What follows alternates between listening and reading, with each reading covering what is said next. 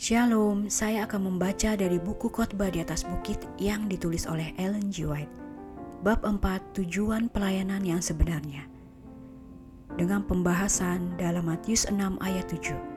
Lagi pula dalam doamu itu, janganlah kamu bertele-tele seperti kebiasaan orang yang tidak mengenal Allah.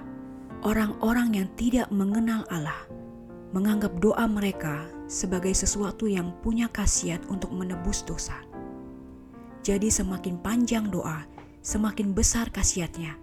Jika mereka bisa menjadi suci dengan upaya mereka sendiri, mereka akan mempunyai sesuatu dalam diri mereka untuk digembirakan, suatu alasan untuk dibanggakan. Pendapat tentang doa seperti ini adalah hasil dari prinsip penebusan diri yang merupakan dasar dari sistem seluruh agama palsu.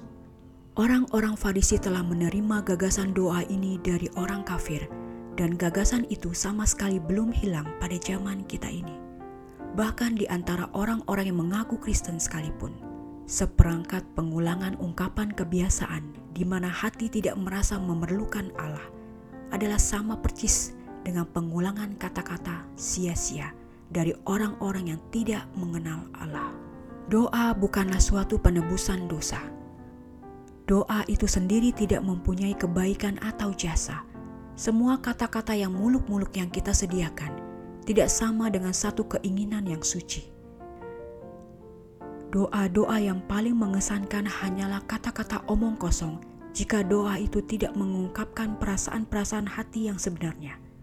Tetapi doa yang berasal dari hati yang sungguh-sungguh apabila kebutuhan-kebutuhan sederhana dari jiwa diungkapkan, sebagaimana kita dapat meminta kemurahan hati dari seorang sahabat di dunia ini, mengharapkannya akan dikabulkan. Inilah doa yang di dalam iman.